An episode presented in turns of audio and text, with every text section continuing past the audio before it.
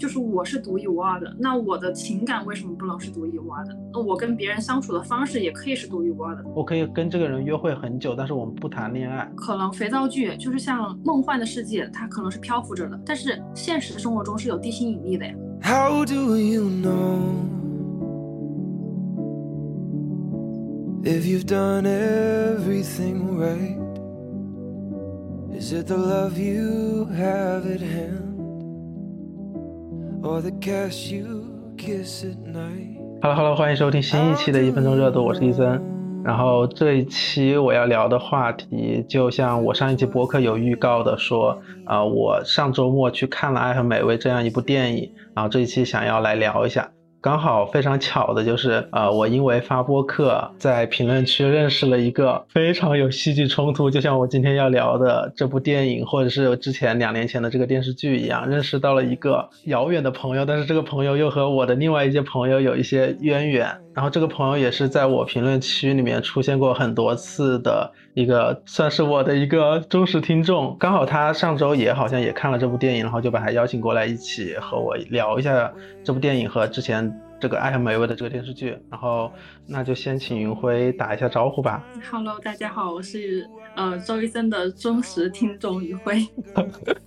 真的就是听众第一次就是呃被我邀请来录播客，因为我之前的录播客的一些嘉宾都是我线下的一些朋友嘛，然后这是也是第一次体验。要要不要说一下我们两个人是怎么认识的？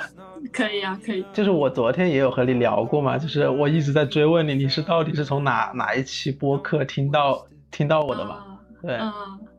呃，就是因为对一个微博的热搜感兴趣，所以上小宇宙搜那个呃上野千鹤子的一些女性主义方面的嗯播客，然后在一个播客下面的推荐里面，呃看到了一分钟热度，然后就很机缘巧合点进来了，然后就喜欢上了。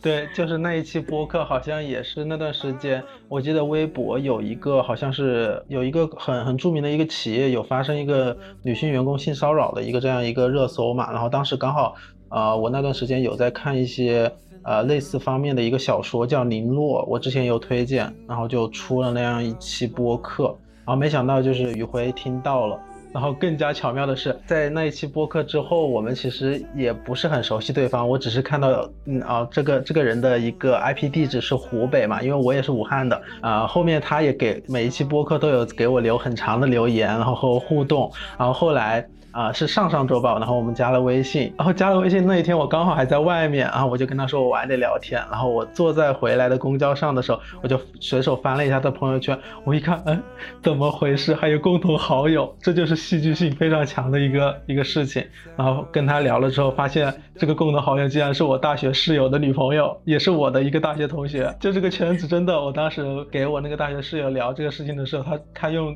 一个形容词就是小的恐怖，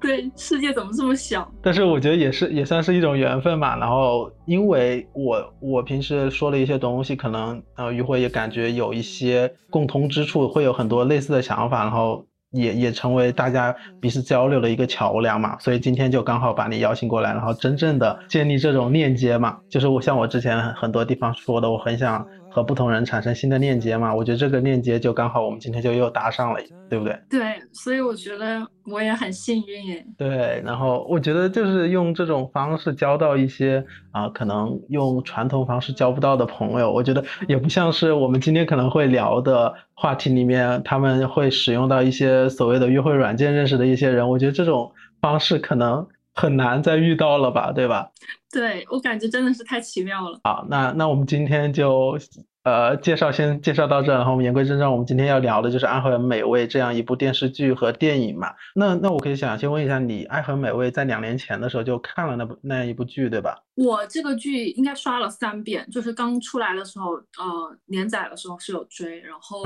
嗯，去年小疫情的时候也在家里看，然后为了等这个电影上市，又偷偷的看了几集，嗯，又重刷了一遍。对，所以对你们的剧情还是嗯很熟悉。对，而且我其实有发现，国产剧做这种类似爱情和职场剧的这些东西，其实做的一直都不是很好。就我之前有听过别人说，国产剧做的职场剧真的是那些真实打工人会打工的真实样子吗？我就觉得太过于精英化，或者是太过于缥缈的那种感觉，一点都不真实。那反而这部剧里面，我觉得真的很真实。就像你今天跟我聊的，我不是有推荐你听 GQ，不是最近有和那个导演的一一一一次播客嘛？然后我就说。说真的非常真实，他一点都不像我所意看到的类娱的那种，不管是演员还是一些所谓的导演去做的一些访谈，我觉得他们都是那种假大空，说了半天，你感觉就是说一些很冠冕堂皇的话，他就是完完全全的把真心掏给你，他就是怎么想他怎么拍的，然后拍的一些途中会遇到一些什么事情。的确，我感觉现在的职场剧就是以前的职场剧比较假大空吧。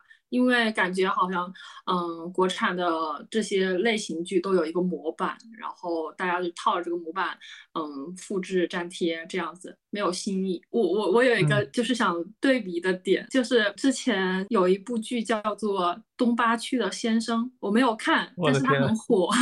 我也知道，就是这种油腻到上热搜的剧，我连它的 cut 我都不。不愿意点开的那种哦，对我看过他的吐槽视频，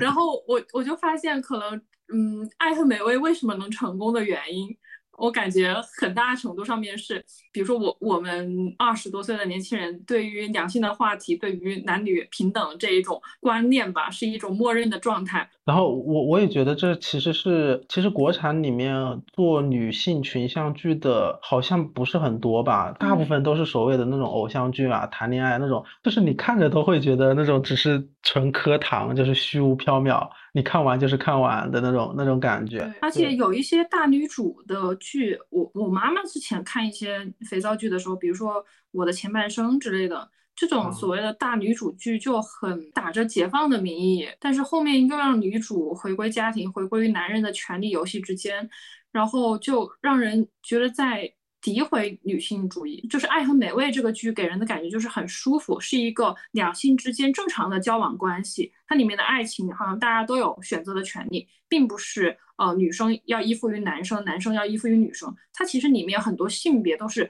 做了颠倒的，比如说传统剧里面就是男生是总裁啊，然后女生是小白或者是呃社会地位较低的那一类，然后这样子搭配起来。但是陈正道导演就把这个。男女角色调换了一下，让人看到王菊饰演的夏梦，她也可以独当一面，她也可以成为一个呃，虽然是女强人，但是也需要有男友的安慰，也需要有正常的亲密关系的这样子的一种人，是活的人，就是真实的人，而不是像霸道总裁那种感觉只存在于中二。呃，玛丽苏小说里面的那种虚假的、呃片面的人物。对对对，好，那我们前面聊的这些，我们关于《安徽美味》延伸到国产剧的这一趴就先聊到这，然后后面就呃，我们就具体从电视剧和我们这一次看的电影里面去展开这样一个讨论吧。那先先聊一下，我们昨天有聊有谈到过的，就是在电影和电视剧里面角色相差非常大的。会让我们感觉到这种这个角色好像突然饱满起来的这个角色刘静的这个身份开始聊起吧。我觉得他在电视剧，就是刘静这个角色在电视剧的时候，就是比较挣扎或者比较迷茫的状态。他遇到的都是一些很琐碎的事情，然后他也不敢做出很大的反抗吧，因为他遇到了一些很实际的阻力。但是他。这一次在电影当中，我感觉他成长，就是面对于男朋友这样子的事情，我我也敢，就是说我下一个社交软件，然后我去，嗯，虽然没有没有做实质性的事情，但是我我我去见一个，他算是报复吧，就是见一个男男生这个样子，我感觉他的确是很难分析的一个，因为他太模糊了，他的轮廓不是那么鲜明，这个角色。对，包括我，包括我会觉得刘静这个角色其实是三个角色里面最难演的。就是他的角色越是不饱满，他其实越难去去塑造。而且这三个女生里面，好像刘静是应该是一个最专业的一个演员吧？对 是的，是的。对，应该是。然后，所以我觉得导演选她来演刘静这个角色，其实也是有一定难度的。所以在电影里面，其实有让她更加有发展的空间。我是会这样觉得，她整个情绪的变动，不管是在。面对啊男友的这样一个身份，然后面对一个新的男生，面对现在开餐厅的这样一个困境，啊，面对一个家人的一个离世，这这种种的这些元素堆砌在身上，其实能够你能够感受到这样一个角色的一个一个一个丰富度的。对，然后其实我还蛮想聊的，在刘静这个身上的一个点，就是他去使用约会软件。其实，在世俗意义上，男生好像更多的去使用约会软件的时候，好像大家会觉得，嗯，这个男的就是除了说他可能会花心一点，然后其他不会过多的评价。但是，一旦聊到女性去用约会软件，因为我们都知道约会软件它背后其实暗含的很多，呃。虽然说是使用的人去使用这样一个途径，但是好像后面会带有一些不好的一些一些一些东西嘛，就是大家会这样去讨论到。所以我不知道，嗯，作为女性这一方，你会对样这样一个情节，或者是社会上对女性使用约会软件的这个点有什么想法？我曾经因为想找男朋友啊，很着急的时候，我身边的呃很好的朋友就跟我说，你可以尝试下载什么软件，或者你尝试用微信的摇一摇。呃呃，虽然我尝试了，但是我觉得很不靠谱，然后又把它卸载了。嗯，我对这件事情的看法就像是陈正道说的，就是这只是一个接触的嗯平台，只是给你呃一个方式去认识别人。但是比如说你觉得这个人哦比较他说的话比较的低俗，或者是你觉得他冒犯到你了，你可以直接的选择呃删掉，或者是左滑不理他之类的。但是我我自己认为，我我不会对用这个软件的人产生一些比较偏见的想法，嗯，因为在我看来，我太知道我自己想喜欢什么样的人了，我也很注重自己的感受。如果我真的想谈恋爱的话，我肯定是想找一个，嗯，能彼此呃有共同话题，能够。很好的聊天的这这种就是抒发自己情感的人，而不是简单的就是呃 stand for one night 就是这样子的一些很草草率的事情。我觉得这也是对我自己的不负责任。就是软件它只是一个工具或者是一个平台，嗯，看使用它的人是怎样想的吧。对对，我我我也是这样觉得，而且我会觉得。因为我看很多电影和剧，其实很少有人会把这个约会软件它直接的去植入到作为一个非常核心关键的一个剧情点里面，所以我当时看到 看到这个点，我都我都有点惊呆了。我觉得真的不愧是这个导演能够想出来的这样一个细节。我我觉得这个剧很吸引到我们的，就是这个导演会捕捉到生活中就是那些我们都平时都会注意到的细节，但是他会把它。去呈现在这样一个作品里面，然后你会觉得哇，这就是你生活中发生的一个事情。对对，然后当电影里面出现好好 A P P 的时候，我我们 下面就是一一片欢声笑语。然后是真实存在的 A P P 吗？这应该肯定不是，我猜他的名字应该叫探探，但是他变成了好好。探探打钱。对，赶快招商。嗯，我当时还想着，我说，嗯，难道真是真的有这样一个软件吗？我真的是惊呆了。然后就包括你刚刚有说到，呃，也是陈正道在播客里面有提到了一个点，就是关于恋爱和约会的这样一个点。就我们不是有说到，呃，刚刚有说到《欲望都市》这样一部剧嘛？就是呃那个时候好像可能是呃国情的不同，就是可能国内很少会单独的把约会和恋爱这个事情给分开。但是我我觉得导演给了我一个很好的一个思路，就是。就是约会，那就是约会；恋爱就是恋爱，那结婚也就是结婚。这三个东西其实是分的可以很开的。我可以跟这个人约会很久，但是我们不谈恋爱 的那种感觉。我不知道，我不知道你你 get 不 get 到这个这个点？我觉得，我觉得其实还蛮神奇的，给了我一个嗯思考的空间吧。我以前可能会更多的就是觉得，好像你跟某些人约会一次或者是几次之后，好像。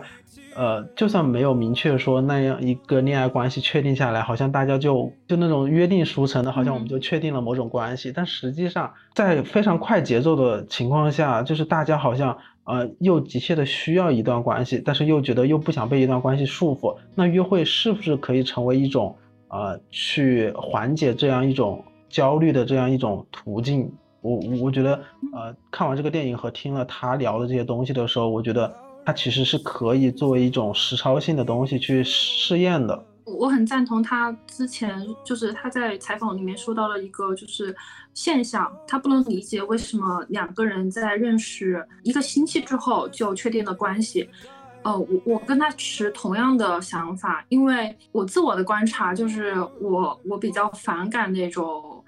像上班打卡那样子，就是每天呃或者是每个星期每天早安晚安。对对对，我很讨厌那种啊！天哪，我我我在想这是在干嘛？这是在 KPI 吗？就是有有什么任务吗？就是要早安晚安吃了吗？吃什么了之类的。然后呃，然后就是约看一些很无聊的电影。其实我我觉得就是两个人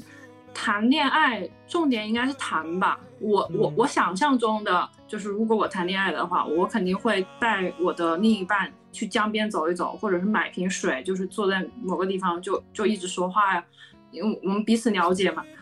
嗯，但是比如说，因为一些暧昧、一些嗯氛围上面的事情，我跟他吃过几次饭之后，我就确定了，呃，或者是我就默认了这一段关系。但是在后面的相处当中呢，就很容易变成我并不了解他，然后呃，他他他他所需要的我也给不了，然后就变成了一些呃指责、谩骂，或者是相互嗯纠缠的一种状态。我我非常害怕这种状态。可能这也是我比较恐惧谈恋爱的原因之一吧。嗯，我觉得我也有类似的想法，但是就是刚刚说的，不可否认那种，呃，早安晚安的事情，我以前也干过，就总会觉得啊，你在没有真正学会如何处理一段亲密关系之前，你好像会套用你在别的地方看到的所谓的一些恋爱模板。就包括包括，我觉得那一期播客的名字非常好好好的一个点，就是要把爱情片当成鬼片来看。我当时其实看到看到这这个名字的时候，其实不懂，但是他聊到最后，我其实懂了，因为刚好我们回到了今天这个主题，就是呃，大家在看这种爱情片，或者是你在抖音上刷到一些啊是很甜的一些故事，或者你听到朋友之间啊他们之间怎么相处，你就会觉得啊，那我是不是需要，就是我找的另一半也是我们之间也要经历这些。啊，一起出去玩，一起怎么怎么样，一起经历很多这种事情的一些事情，我我前期也会陷入到这样一种啊想法里面，但是后来你真实遇到的那一个人，你和他真实的相处的时候，你才会发现，每天说早安晚安真的好烦好累，就是像那种像那种打卡式的恋爱，我觉得真的是很很煎熬的。然后你刻意 刻意的周，就是你有空的时候，你就说啊，那我。要履行我们之间伴侣之间的义务，我要和你见面，我要和你一起出去玩，然后每周去计划干什么干什么，就会觉得呃失去了你的本心，就是你反而会觉得你在谈恋爱的时候，你其实是想一个人静静的那种感觉，就我觉得并不是人不对，而是你在谈恋爱的这个嗯想法上可能出了一点偏颇，包括我现在可能也。并没有说我明确我知道啊，我希望对方是怎么样，我希望我们两个人之间相处模式是怎么样。但是我觉得把约会和恋爱这个定义给区分开，我觉得是很好的。我可以，呃，我我觉得这样说会让很多就是呃不会不太会了解我们俩，我我我们这我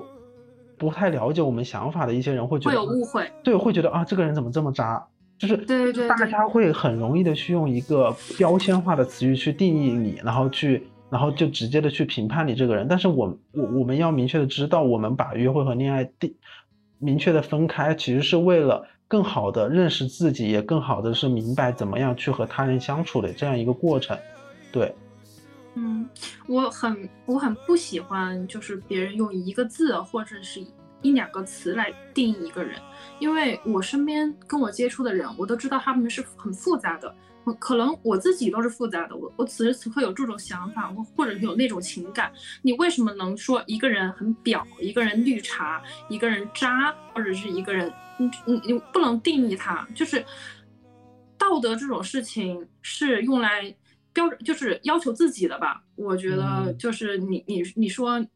你你来评判别人的情感状态或者情感经历，这样是不对的。当然会有一些人。利用这些游戏的规则的漏洞，比如说同时谈好几个男女朋友之类的，嗯，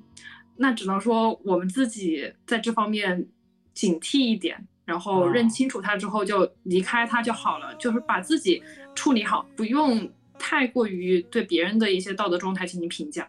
对我很喜欢你刚刚说的“复杂”这个词语，就我。呃，去今年还是去年，就是看《再见爱人》，不知道你有没有看过这样一个综艺？对，第二季张婉婷和宋凌峰不是一直在吵架吗？后面后面童晨杰也有一期去了，然后当时就就有人说啊，为什么他们还要去做那样的行为？他就会说，其实人和人之间的关系是非常复杂和非常多元的，你无法用一种一种关系去定义这两个人现在所处的状态，不管是他们是结婚离婚，或者是是怎么样，我我当时就。被这一句话其实醍醐灌顶，我会就我会包括衍生到我会对很多人的评价，其实一个人都是非常多面的，甚至是八面玲珑、十几面玲珑。你你站在不同的角度看到的这个人，他其实都是不一样的。我我所以就我，但是我我其实现实生活中还是有时候会不自觉的陷入到一种我从一个面去定义一个人。的的那种情况，我觉得也是需要我呃有意识的去规避这样一件事情。我之前跟你的想法是一样的，以至于当我听到这句话的时候，我被告知这句话的时候，我是排斥的。嗯，这句话是我们高中的语文老师在晚自习上说的，就是我就会站起来辩解，我觉得人应该是纯粹的，嗯，没有人就是就是复杂的人是不被人喜欢的。但是后面的随着时间的推移，我真的认。意识到了我自己是复杂的，然后大家也是复杂的，关系也是复杂的，就是包括像恋爱啊，可以有很多种嗯模式方式，或者是让你觉得很很好的连接，但是不一定是要是就像你说的那种模板或者是打卡形式。对我好像说偏了。呃，没有没有，我觉得说的很对，这这也是我非常想聊的。你让我想起来，我之前有看的一本书叫《百分之五的改变》。就是李松蔚写的那本书，我很喜欢李松蔚。对我当时看，我把那本书看完了，我也推荐给我我我很多好朋友。他其中其实他不是每有分很多种那种社交困境嘛，他其实里面有讲亲密关系，就是每里面就像我们刚刚聊的，他就有人问他，他说为什么我的朋友他和他的对象之间相处模式那么好，但是我和我的家人或者是我和我的另一半之间相处就总会觉得达不到那样。然后他说。就是李春蔚他给他的回复，我现在印象都非常深刻。他说，亲密关系其实是最简单的一种关系，因为他从来没有一种唯一的答案。一百个人里面可能有一百种亲密关系的相处方式，只是说你你你把别人的那种亲密关系相处方式当成了你自己的某种信条或者规则，你想去呃复刻他们的，那那才其实是最难的。你其实可是可以找到你自己的那种相处方式的。所以我觉得呃。从在家人到李松蔚这些东西，给了我很多，就是更加包容性的去接受自己的一些点和接受别人的一些不同的一些点吧。对，就让我打开了一样。我觉得李松蔚给人一种很，就是很能接纳自己的那种松松弛感。就是，嗯，我后来经常反思，就是我是独一无二的，那我的情感为什么不能是独一无二的？那我跟别人相处的方式也可以是独一无二的，这没有任何问题。对对对，哎，那我们就是从刘静这里就是聊到这个恋爱和约会，就是延伸的有点远了。就你刚刚也有说到夏梦的那个，其实有提到在这部剧里面其实是打破了传统的那种呃男强女弱的那种设定嘛。然后夏梦在这个角色上面，她其实就是女强男弱的一个角色，对吧？就是我看这个电视剧的时候，最吸引我的就是夏梦的这一个情感部分。怎么说呢？就是如果就是性别。调换一下，就是一个女生对男生的呃信任、无条件的爱，是很能戳动一个男生的。同样的道理，反过来来说，陆冰对于夏梦的这种信任和和爱，也是很能戳到我的。他能给他情感上面的很大的支撑，因为相对于他之前的前男前男友，嗯，可能对他情感上面的照顾，肯定是没有陆冰给他的多。像你说的，我觉得陆冰更多的给他的是一种情绪上的一种关怀吧。他不会把它，这也是牵扯到之前那个撒谎的一个成分。他不会把它作为一个啊女强人的一个角色去看待，他就觉得她是一个很美的一个女生，她身材就是是一个非常好好的一个身材的一一个女孩子。然后刚好我对这个女孩子。呃，有好感，然后我就去释放我的关怀。我觉得这就是这就是人和人之间非常真挚的那种情感流动，而不是说我知道你的某种身份，我才会因为身份再去爱上你的那种感觉。那包括我，我去想刚刚聊的这个，就是身份悬殊或者是权力不对等的一一些东西的时候，就你不可避免的，你会觉你会说。你被这个人吸引，你能百分百的说啊，就是因为这个人对我来说是非常好的，而不是说他这个好背后带打引号涵盖的某种权利的那种不对等了，对吧？嗯，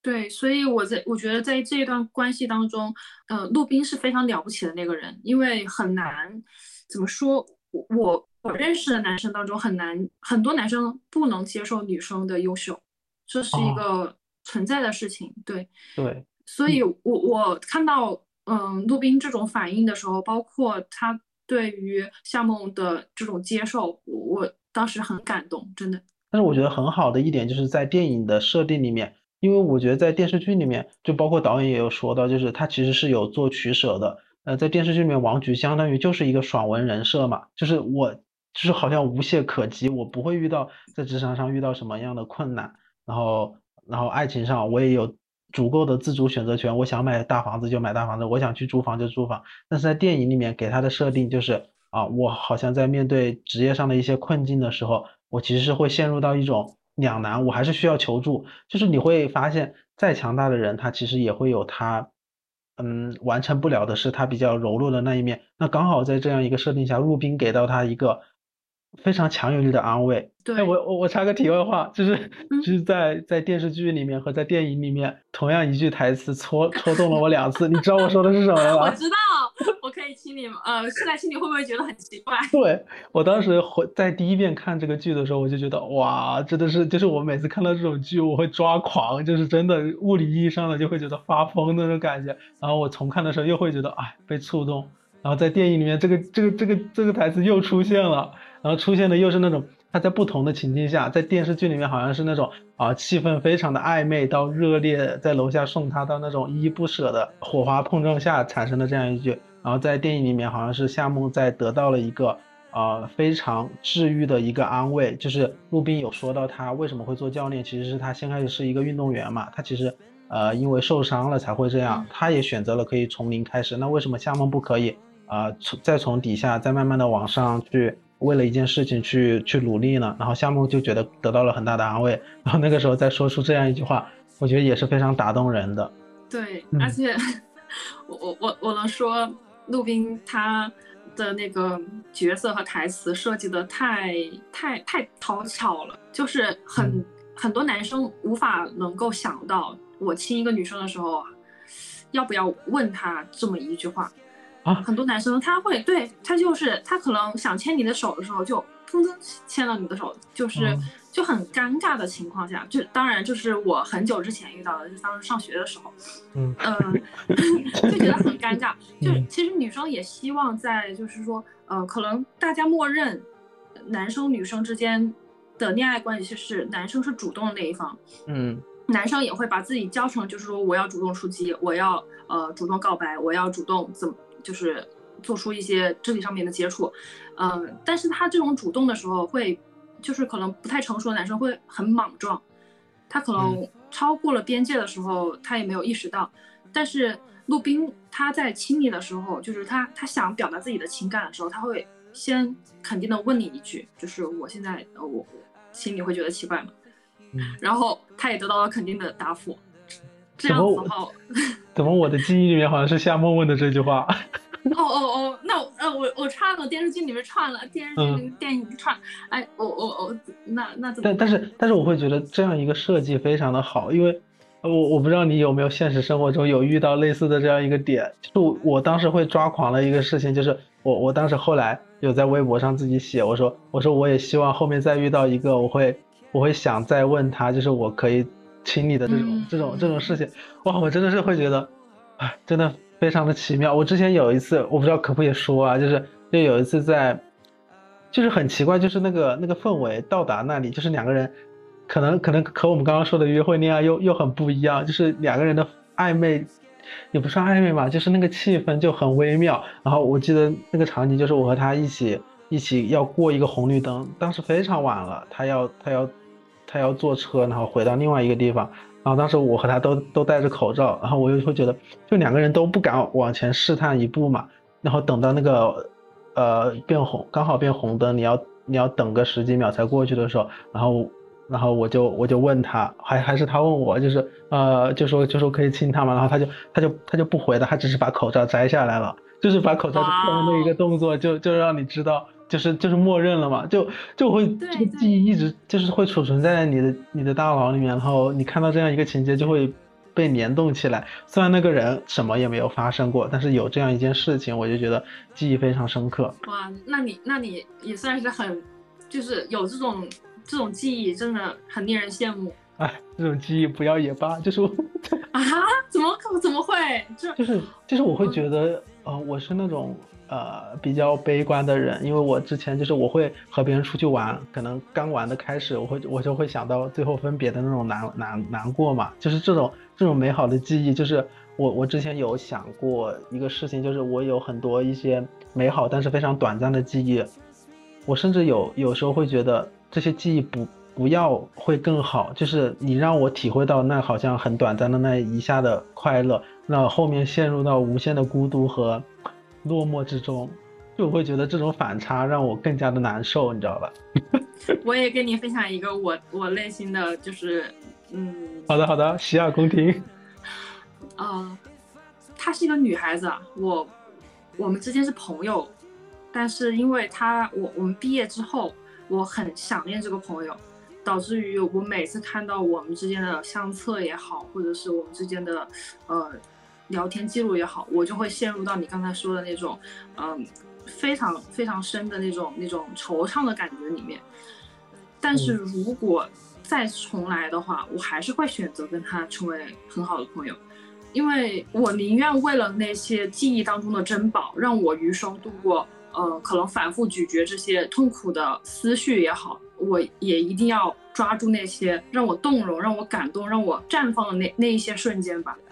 我是这么想的，所以我可能是比较乐观的看这件事。啊，我明白，就是当我刚刚说的也是我一一一个时间段的一个想法。我后来会觉得，就是我一定要让一些事情发生。就是我我现在就是我不会觉得说我为了避免一段美好的一个经历，我就是它终将你你会知道它的终终点在哪里，包括和很好的朋友出去玩，你知道吗？嗯，然后，但是我不会拒绝，我会想着说，让它发生就发生了，至少我有一段美好的记忆，比起我连一段美好的记忆都没有，我我一个人孤独的那种感觉，就是就是我我什么事情我一定要去做，就不管它好还是不好，你做了总比不做好。对对，我现在是这种想法，就是全都体验。对对对，就是好的坏的你都要。对，是的。嗯，是。来吧，我受得住。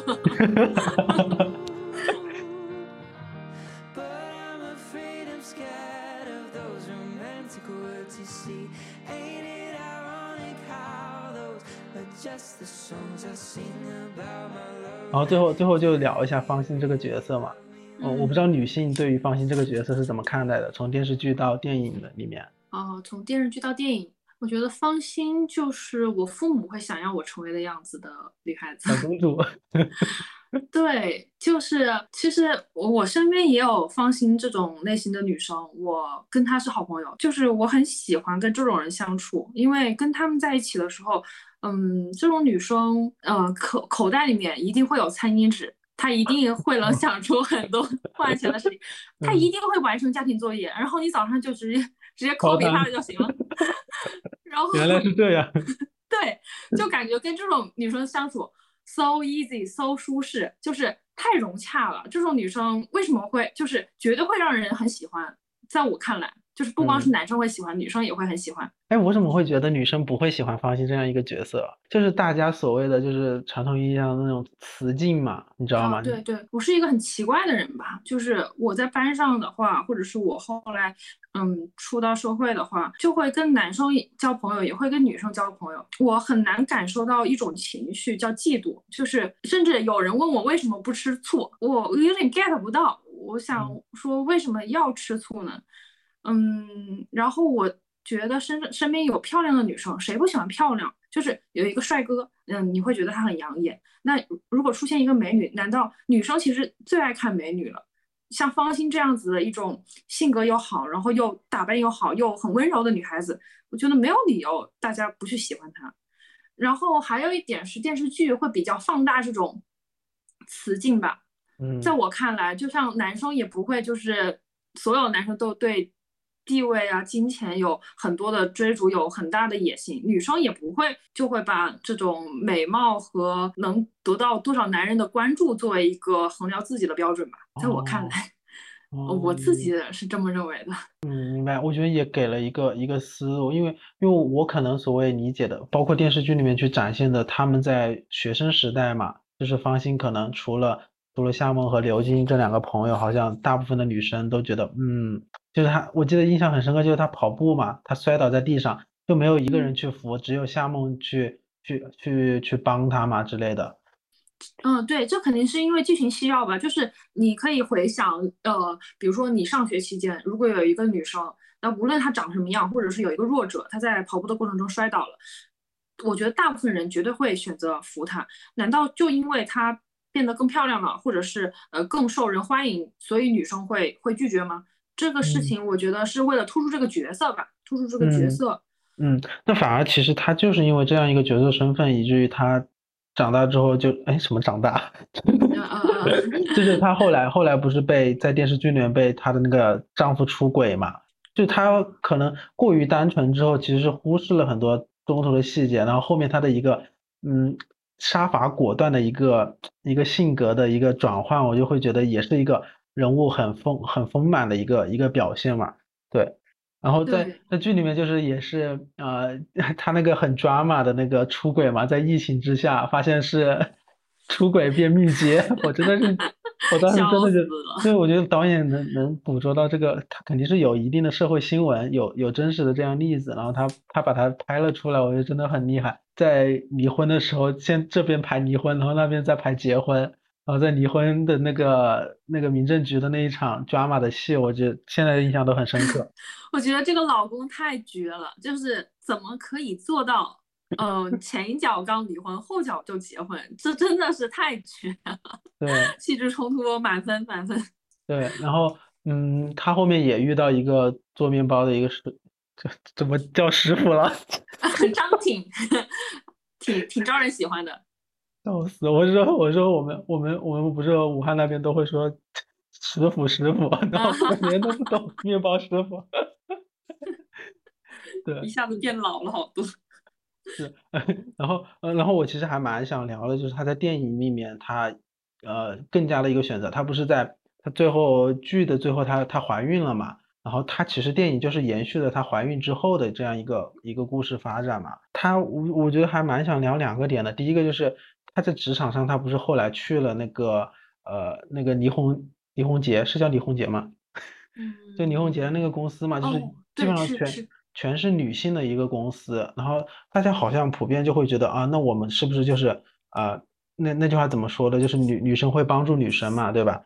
但是没想到她其实其实有一种更加隐性的压迫。这个隐性压迫其实是表现在两个方面，第一个就是对孕妇的，里面有个情节，她不是有一个。呃，有一个同事都已经怀孕到多少周了？我可能不是太懂，就是好像马上 都要生了。都已经要生了。对，但是我还我还必须要处在一个工作的一个一个状态之中，然后啊，那我羊水破了，然后我才去到医院。包括我之前有看的一个国产剧叫《我在他乡挺好的》，它的第一集就是也是那一个也是那个一个一个女高管，就是呃我羊水破了。你说的我我懂。对，也是我羊水，对我羊水破了，我才我才说，那我现在就我要去休产假。嗯，那反而就是就是我会觉得，那那全是女性的这个这样一个公司，为什么不会多多多去体谅体谅这样呢？那孕妇在职场之中到底该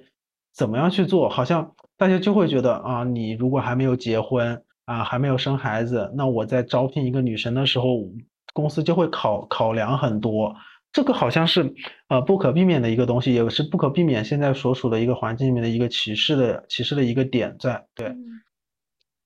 我觉得如果就是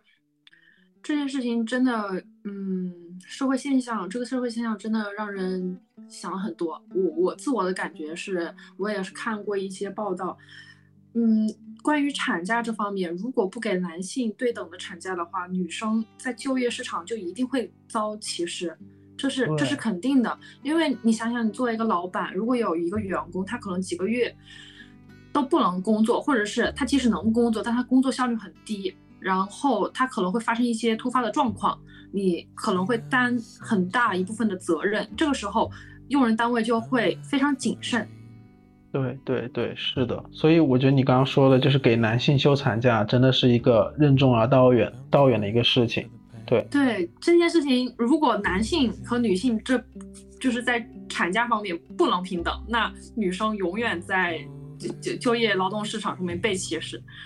对，就是这样子。是的，所以所以很多每每一年不是有给那个提议嘛，就是真的希望就是这种大环境能够慢慢的发展一下。包括我我会觉得我作为一个男生，我会关注到很多，就是包括你听到我的那些博客也是在讲女性的，就是我会就是我觉得。你作为男性去探探求女性的时候，我其实，在有些时候在描述这些东西的时候，我今天还和一个男生朋友聊到，就是在男生去聊女性话题的时候，其实还是要要去注意点东西。你是因为你呃一不留神，好像你就是其实作为一种就是既得利益者的一个身份去再去评评价这些事情，其实很很很很困难的。为所以现在网络环境也是那种，就是你可能说了一句不对，然后就会就会对，我觉得网络环境太苛刻了。对，抓住你的一个点去无限的延伸，然后去揣测，然后去描述描描绘出一个根本就不属于你的你的想法和你的故事，我就觉得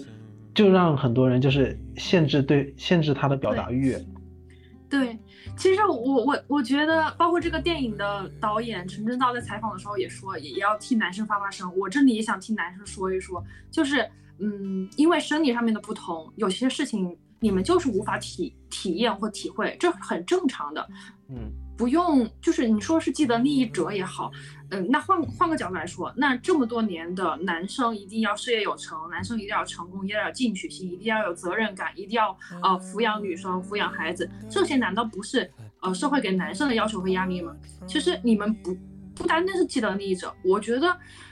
啊，可能。嗯，可能我现在没有怀孕，我没有生孩子，嗯，有有些人会认为我是站着说话不腰疼，但是我很想说，男生承受的压力没有比女生少，嗯，对他可能是不同面的一体两面的那种感觉，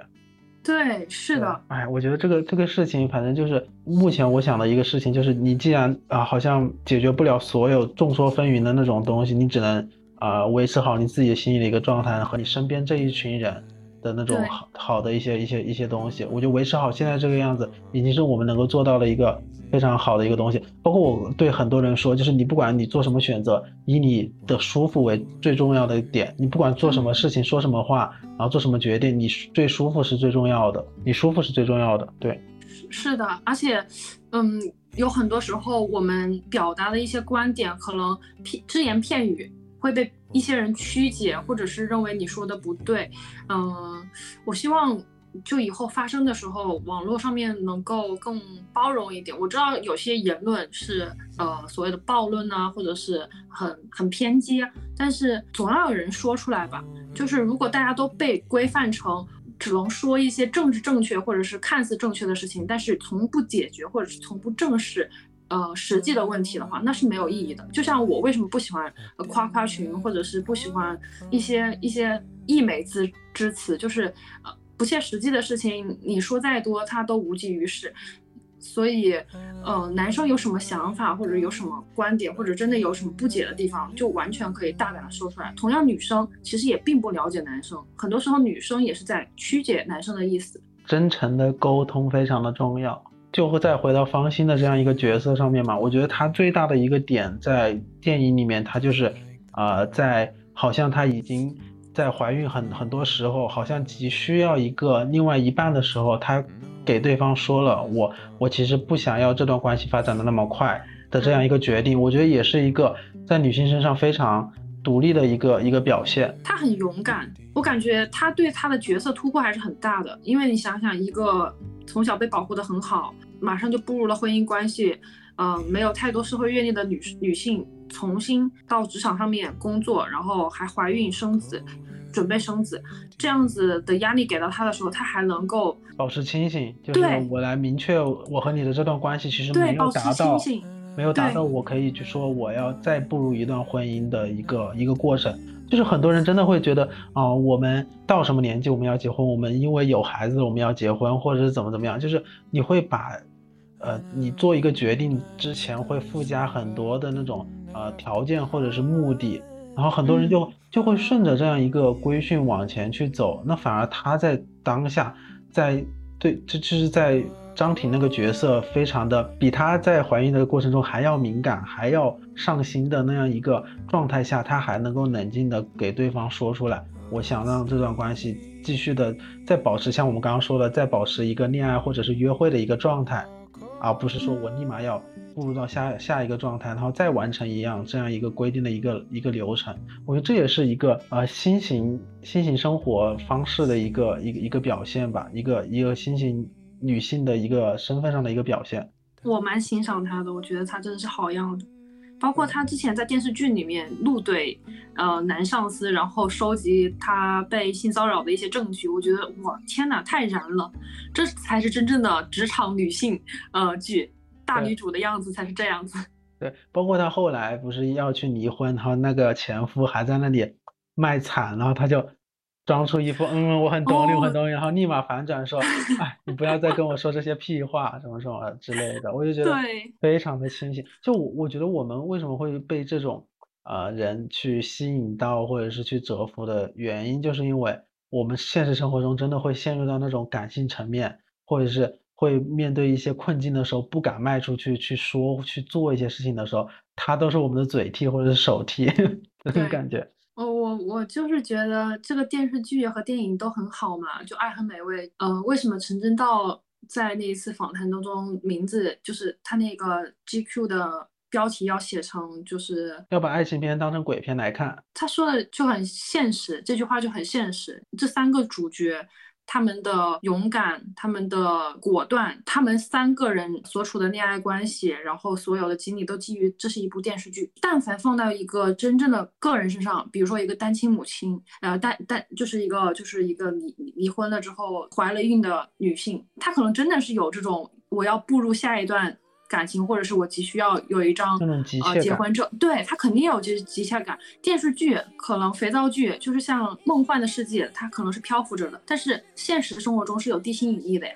就是你肯定有很多琐碎的呃事情，你没有办法拍出来，你有很多现实的烦恼，你需要有房，需要有车，孩子需要上户口，需要上学等等问题。然后包括像夏梦和。陆冰这一对，就是他们之间的感情也不一定就就是那么的完美和严丝合缝，就是很实际的问题摆在面前的时候，当然他们三个人的呃精神状态和一些女性主义的嗯号召，就是可以使我们向这个方向努力，但是不代表我们之间我我我自己的情感要变成这个样子，或者是我一定要成为和像像夏梦或者像像像方心那样子的人做他们一样的决定。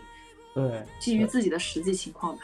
对我我也很认同，就是我刚刚有说到，就是不要把爱情要把爱情片当成鬼片来看的。它的背后的逻辑就是，我们在看鬼片的时候，我们知道那都是导演拍出来，就是去让我们吓的人。我们看爱情片也是，就不要我们在看爱情片的时候去把它延伸到我们的生活中啊。我我我需要的友谊就是我们像三个女生这样亲密无间的友谊，然后我我我所处的一个职场环境就是那种。我要怼天怼地的那种环境，就是，就是对，我我所我我所的要的恋爱关系就是那种你强我弱，或者是怎么怎么怎么样，这些东西其实它都是一种一种形式。但是我们现实生活中每个人的形式都不一样，包括我刚刚有想到这个电影的开头，它其实有一个有一个桥段，不是像类似《小时代》嘛，就是 三个四个光鲜亮丽的人在那里唱歌跳舞，但是他们其实就是那个在幕后或者是在幕旁边的人。我觉得当时的他们就就像我们现实生活中我们一样，我们看着舞台上的这样一群光鲜亮丽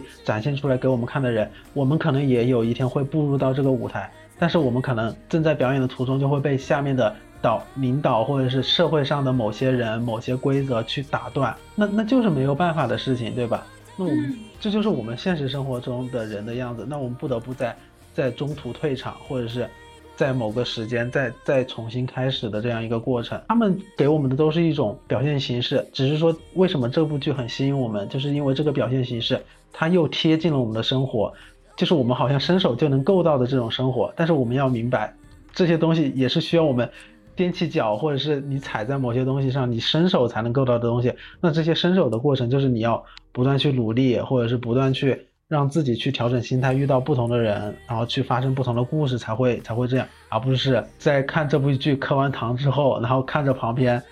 可能你那个。没有洗头很邋遢的另一半，然后去指责他，凭空的指责他，你为什么做不到？怎么怎么样？就包括我们今天说的那个啊，百分之五的改变里面有说到，其实每一段的亲密关系都是独一无二，你的每一个性格也都是无独一无二，你做的每一个行为都是独一无二的一个一个事情。我觉得也是我们在说他人，也是在告诉自己需要需要这样认识自己和认识他人的这样一个过程吧。对，这一期我们就聊《爱好美味》，可能聊跑偏了很多啊，也是希望如果大家能够没有看过这部剧的话，也能够去看一下这部剧和这个电影。然后看了之后，如果我和我们聊的一些东西你也有共鸣的话，就是我们也可以在评论区里面互相讨论一下你对不同角色和。不同剧情发生的一些一些事情的一些一些想法吧，嗯啊，然后然后欢迎大家留言，对对，然后这一期也非常感谢余辉和我来聊聊这一期播客，希望我们后面还有啊想聊的话题的时候还可以一起来聊天。好呀好呀，嗯，好好，那我们这一期就先到这啦，好好，拜拜拜拜。